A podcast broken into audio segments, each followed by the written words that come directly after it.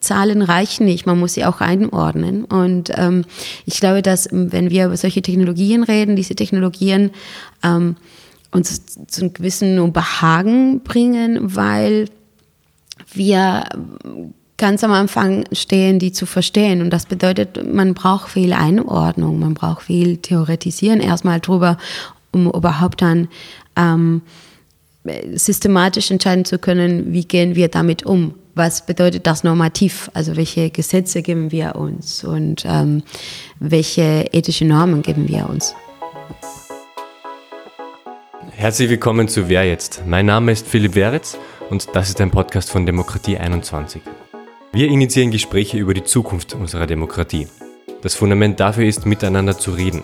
Diese Folge von Wer jetzt entstand in Zusammenarbeit mit dem Progressiven Zentrum Berlin im Rahmen der diesjährigen Inocracy-Konferenz 2019. Die Gründerin der Ethical Tech Society, Lorena Jaume Palassi, spricht über Algorithmen, Automatisierung und die Einflüsse auf demokratische Prozesse. Wir melden uns heute aus Berlin von der Inocracy 2019. Das Thema ist dieses Mal mögliche Wege für eine demokratische Transformation. Wie können wir eine nachhaltige und inklusive Gesellschaft gestalten? Dazu habe ich mir ein paar Gäste eingeladen. Herzlich willkommen, Lorena Jaume-Palassi. Dankeschön. Lorena Jaume-Palassi ist Gründerin der Ethical Tech Society, einer gemeinnützigen mhm. Organisation, die das Ziel verfolgt, Automatisierung und Digitalisierung zu erforschen und in Bezug auf gesellschaftliche Relevanz, glaube ich, auch einzuordnen. Sie forschen auch zur Ethik der Digitalisierung und rechtsphilosophische Fragen. Deine Arbeit ist sehr komplex. Wie würdest du sie in einfacher Sprache erklären?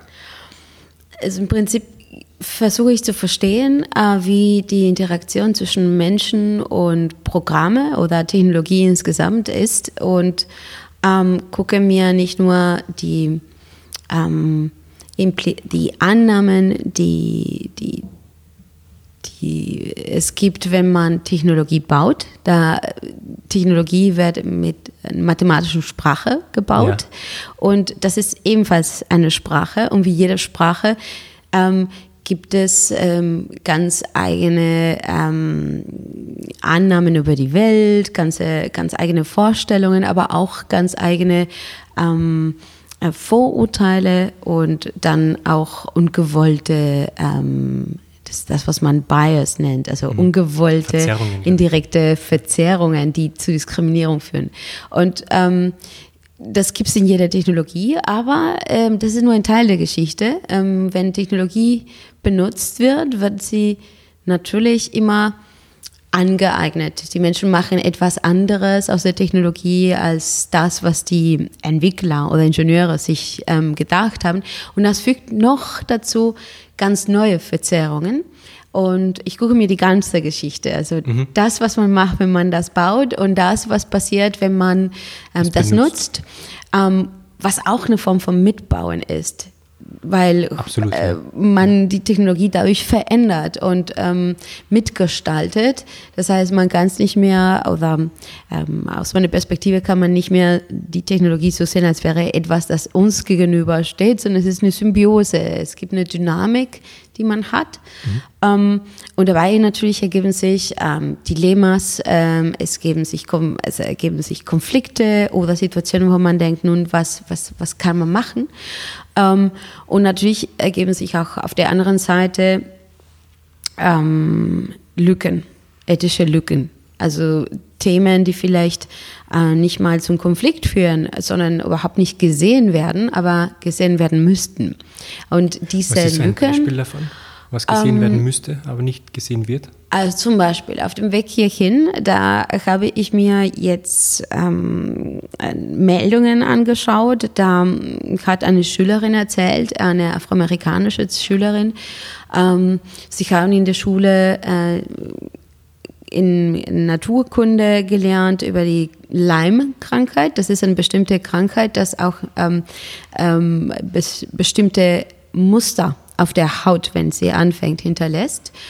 Und ähm, sie hat gefragt, wie, wie sieht es bei ähm, Menschen mit dunklerer Haut aus? Weil der Lehrer hat ähm, erstmal ähm, Bilder gezeigt aus dem Internet und die waren alle nur weiße Haut. Und das sieht wirklich wie so ein Kreis aus und äh, einen rötlichen Kreis auf weißer Haut. Aber das äh, ein, ein rötlicher Kreis auf dunkler Haut, ist, ist nein, es ja. sieht nicht so aus. Also dunklere Haut zeigt auch nicht rot, so wie weiße Haut das zeigt. Und sie hat gefragt, wie sieht es da aus? Der Lehrer konnte das nicht erklären. Dann hat sie gegoogelt und äh, sie konnte auch kein Bild finden dazu. Und ähm, das zeigt sich in der Medizin, ähm, wenn wir anfangen oder mit welchem Duktus oder aus welchem sozusagen Ausgangspunkt man anfängt ähm, zu forschen, zu katalogisieren, zu visualisieren und ähm, wer eigentlich aus dem Raster fällt, beziehungsweise erst als letztes drankommt, um untersucht zu werden. Und dann auch als, als, als, als Teil eines, eine sozusagen Palette von Standards äh, gezeigt ja, wird oder ja. nicht.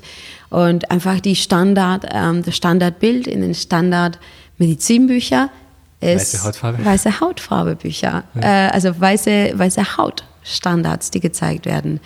Ähm, es wird nicht mehr eine Palette von verschiedenen Hautfarben gezeigt. Und das widerspiegelt sich natürlich auch in dem, was Google dann findet und zusammen äh, indexieren kann. Wie würdest du so ein Problem jetzt angehen als Ethical Tech Society? Wie würdest ja, du das lösen? Wir würden, wir würden auf verschiedenste Art und Weise das angehen. Aber ähm, die, der erste Schritt ist natürlich, mehr solche Haut- ähm, Beispiele zu zeigen, die einfach die gesamte Palette an Hauttypen abbildet. Das ist der eine Punkt. Und das bedeutet, dass man erstmal darauf sensibilisieren muss, dass man erstmal ähm, nicht nur mit ähm, solchen Suchmaschinen reden muss, sondern primär dann mit den Quellen von, ähm, von die, die solche mhm. Bilder produzieren, also tatsächlich mit der Medizin. Ähm, und das, äh, dafür gibt es verschiedene Rahmen, in denen man das machen kann. Also es gibt ähm, Briefe und Empfehlungen, die man an, das, an die WHO schreiben kann, also an die ähm, Organisationen im äh, Gesundheitssektor in den Vereinten Nationen, um zu versuchen, da erstmal das global anzugehen, weil das ist ein globales Problem. Ähm, und dann auf der anderen Seite muss man äh, oder kann man ähm, dasselbe auch lokal machen. Also sich angucken, wie viele Variantentypen haben wir hier in Deutschland, haben wir ähm, und, und, haben wir da entsprechende Institutionen, an denen man sich melden kann und sowas auch schicken kann. Und normalerweise, ähm, um solchen Impact zu holen, muss man ähm, eigentlich gucken, dass, äh, dass man auch pressetechnisch das auch ähm, ja, sichtbar macht. Und das bedeutet, dass wir auch mit der Presse reden, um solche Sachen dann auch ähm, im, im Mitte der öffentlichen Aufmerksamkeit zu platzieren. Das heißt, im ersten Schritt geht es einmal um Sensibilität und Wahrnehmung zu schaffen ja. bei den entsprechenden Stakeholdern. Das heißt, nicht, nicht nur, aber in so einem Fall auf jeden Fall. Was wäre der allgemeine Zugang, wenn es nicht nur auf Gesundheitsthemen denkt? Es hängt davon ab, äh, was, äh, also wir, die meisten Technologien sind extrem kontextabhängig. Bei manchen Technologien ja. ähm, sind die Probleme in der Konzeptionalisierung. Äh, bei anderen, wie in dem Beispiel hier, sind es Probleme in der Datenbank ähm, und in der Herangehensweise, die extrem gebiased ist. Ähm, und bei anderen Themen ähm, geht es darum, dass man einfach nicht versteht, vielleicht was da passiert. Und ähm, dass es keine ähm, und, und die Feststellung, dass ähm, dass äh, das zu sensible Themen sind, um ähm, keine Aufsicht darüber zu haben oder auch keine ähm, keine ordentliche Governance über die Daten, die Strukturen, die Interaktion mit den Menschen ähm, die, die, die solche Technologien beherrschen. Also ähm, zum Beispiel, wenn es darum geht zu verstehen, ähm, es gibt neue Konzepte, die glauben, dass man die Länge der Nase, die Länge der Ohren misst, dass man etwas aussagen kann über die Plausibilität äh, einer Aussage. Das war ja Oder, früher eine Theorie, wenn ich mich richtig erinnere. Ja, äh, das war, das haben wir versucht im 19. Jahrhundert als Wissenschaft zu katalogisieren. Das hieß Kraniologie.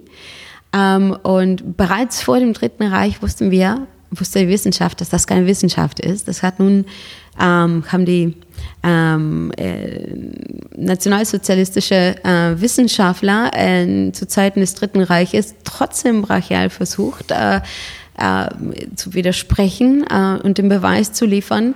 Auch in den 60er und 70er haben wir auf genetischer Ebene und biomolekularebene versucht, auch da nochmal zu gucken, ob es irgendetwas dran ist an diese Theorien ähm, der Kopfform und Kopflänge. Und es ist erneut ähm, verneint worden. Diese Methoden äh, haben keine Korrelation und sagen nichts aus über die sexuelle Orientierung, über die Intelligenz, über die ähm, moralische die Güte. Neigung. Ja, auch, genau. Ja. Äh, das sagen überhaupt nichts, aber die kommen jetzt nochmal um die Ecke. Also es gibt tatsächlich ähm, chinesische Papers, die versucht haben, anhand der Analyse der biometrische ähm, der Biometrie sozusagen eines Gesichtes zu zeigen, äh, wer eine, eine, eine äh, Physiognomie hat, äh, äh der kriminell sein konnte. Ähm, das äh, machte die Runde vor zweieinhalb Jahren, aber wir hatten auch vor einem, einem Jahr auch eine Debatte darüber, inwiefern man nicht die, durch Analyse der Gesichter äh, man etwas über die Sexualität eines Menschen aussagen konnten oder die sexuelle Orientierung vielmehr. Ähm, das war eine Studie von Michael Kuczynski, äh, der Entwickler von Cambridge Analytica. Oh. Und das wurde rezipiert, als wäre es eine ernsthafte wissenschaftliche Studie. Ähm, und ähm, mehr und mehr haben wir solche Konzepte und da brauchen wir gar nicht die Daten zu Warum gucken. kommt es wieder auf, obwohl es schon hundertmal widerlegt wurde? Weil wir jetzt ähm, Ingenieure haben, die ähm, mehr und mehr Sachen für sehr unterschiedliche Sektoren programmieren, worüber sie natürlich die Sektor, das, das, das Sektorwissen, den kontextuellen Wissen nicht haben. Und das ist natürlich ein Problem, weil Ingenieure können im Prinzip alles berechnen. Mit, äh, es, man kann auch die Paarungsverhältnisse der Störche in Japan korrelieren an äh, die Noten der Studierenden im Bielefeld.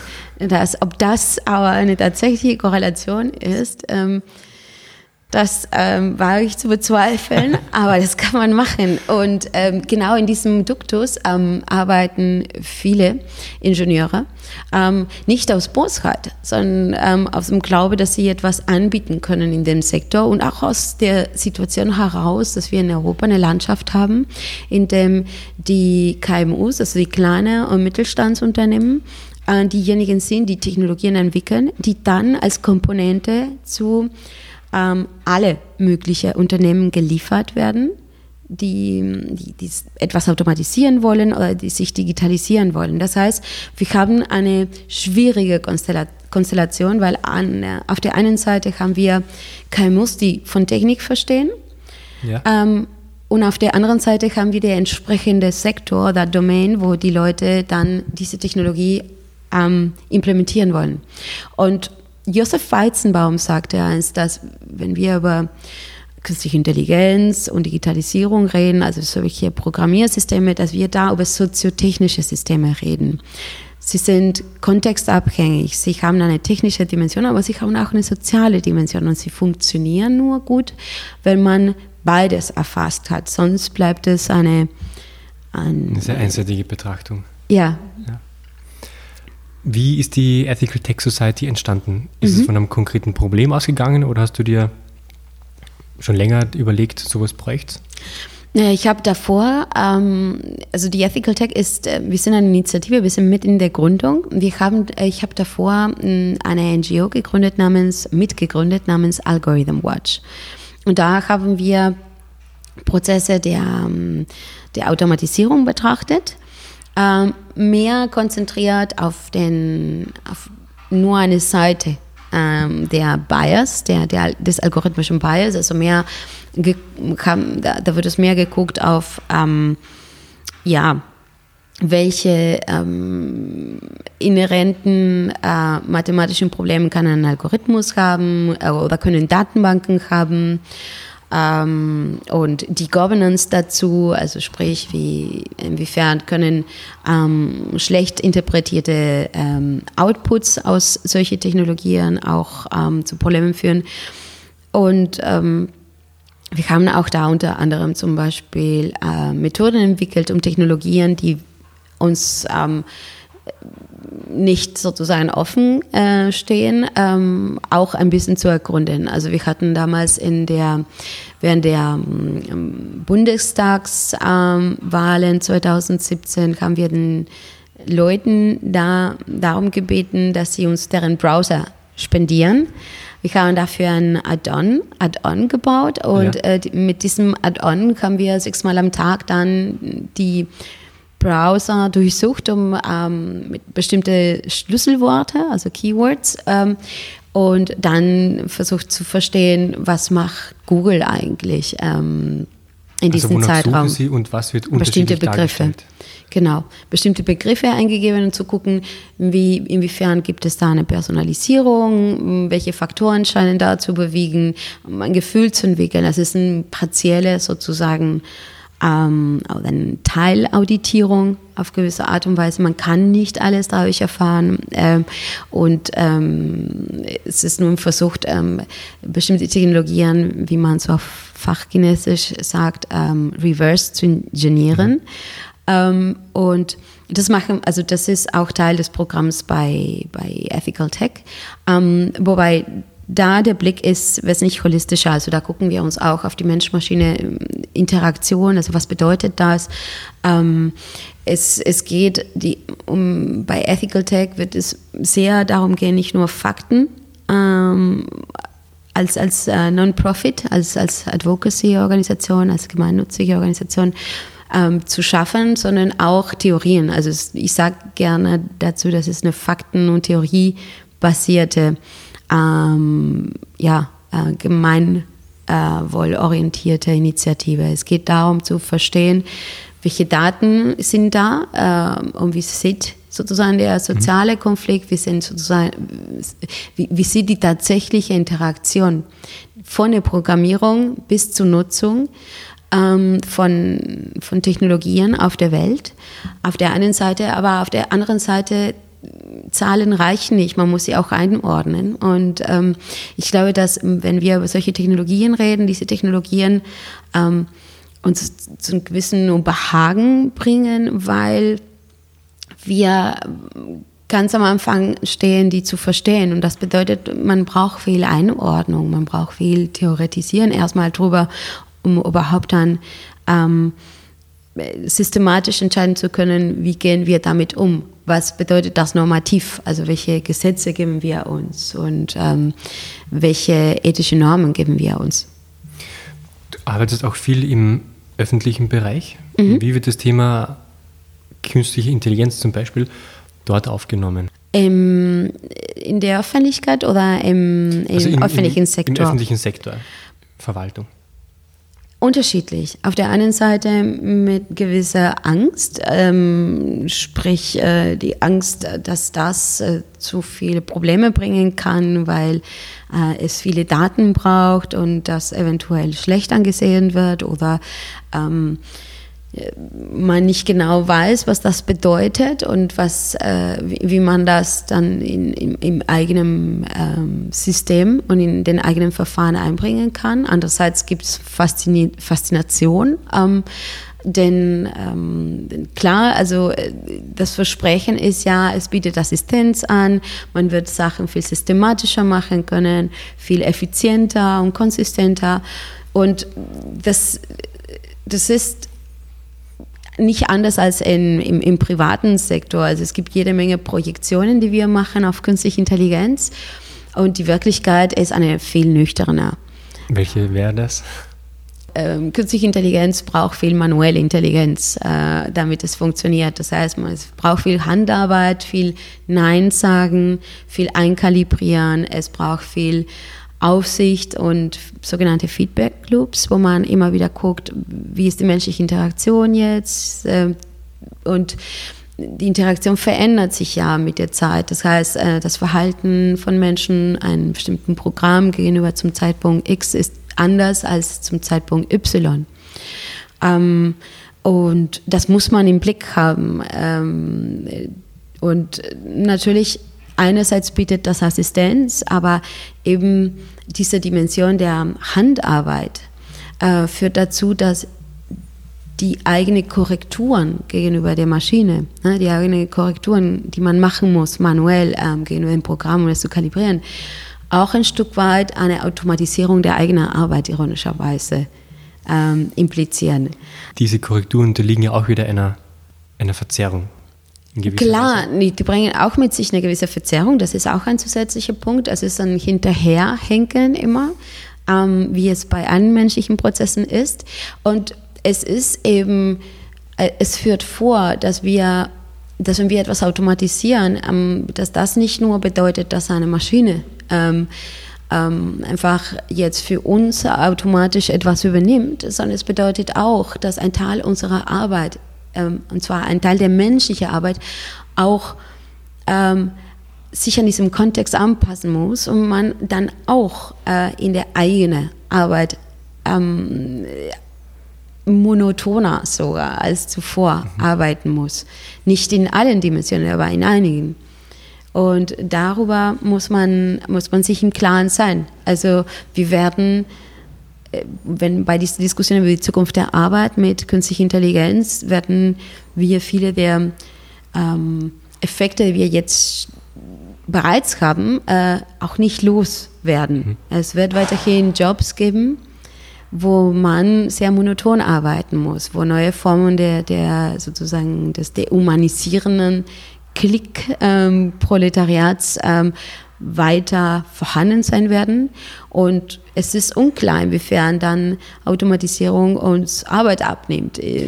Das also es, Entschuldigung, es ist, es, ich würde nicht sagen abnehmen, aber ja. Ähm, so Automatisierung, künstliche Intelligenz kann Menschen nicht ersetzen. Gar ja. nicht. Es, ist, ähm, es macht andere Fehler als Menschen. Wir machen unterschiedliche Fehler.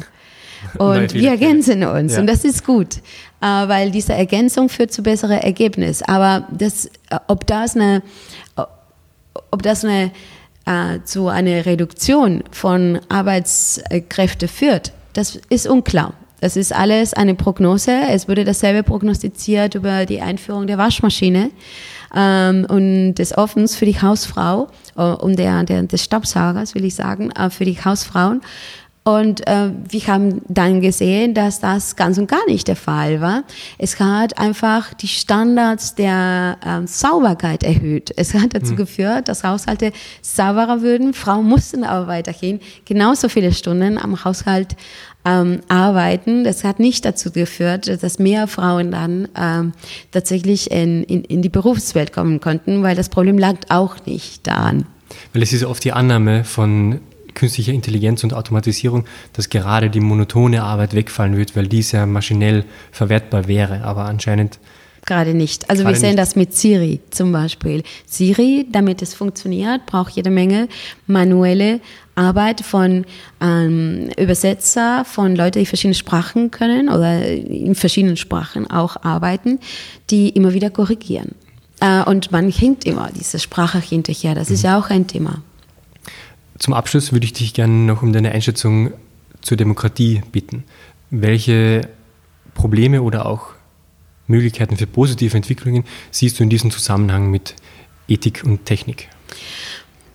Wir haben in Demokratien immer eine Schwäche gehabt. Wir äh, haben Demokratien in einem methodologisch betrachtet sehr individualistischen Weg entwickelt. Also Demokratien sind Gesellschaften und Gesellschaften haben natürlich eine individualistische Dimension. Ähm, das haben wir sehr geschützt in Demokratien geradezu.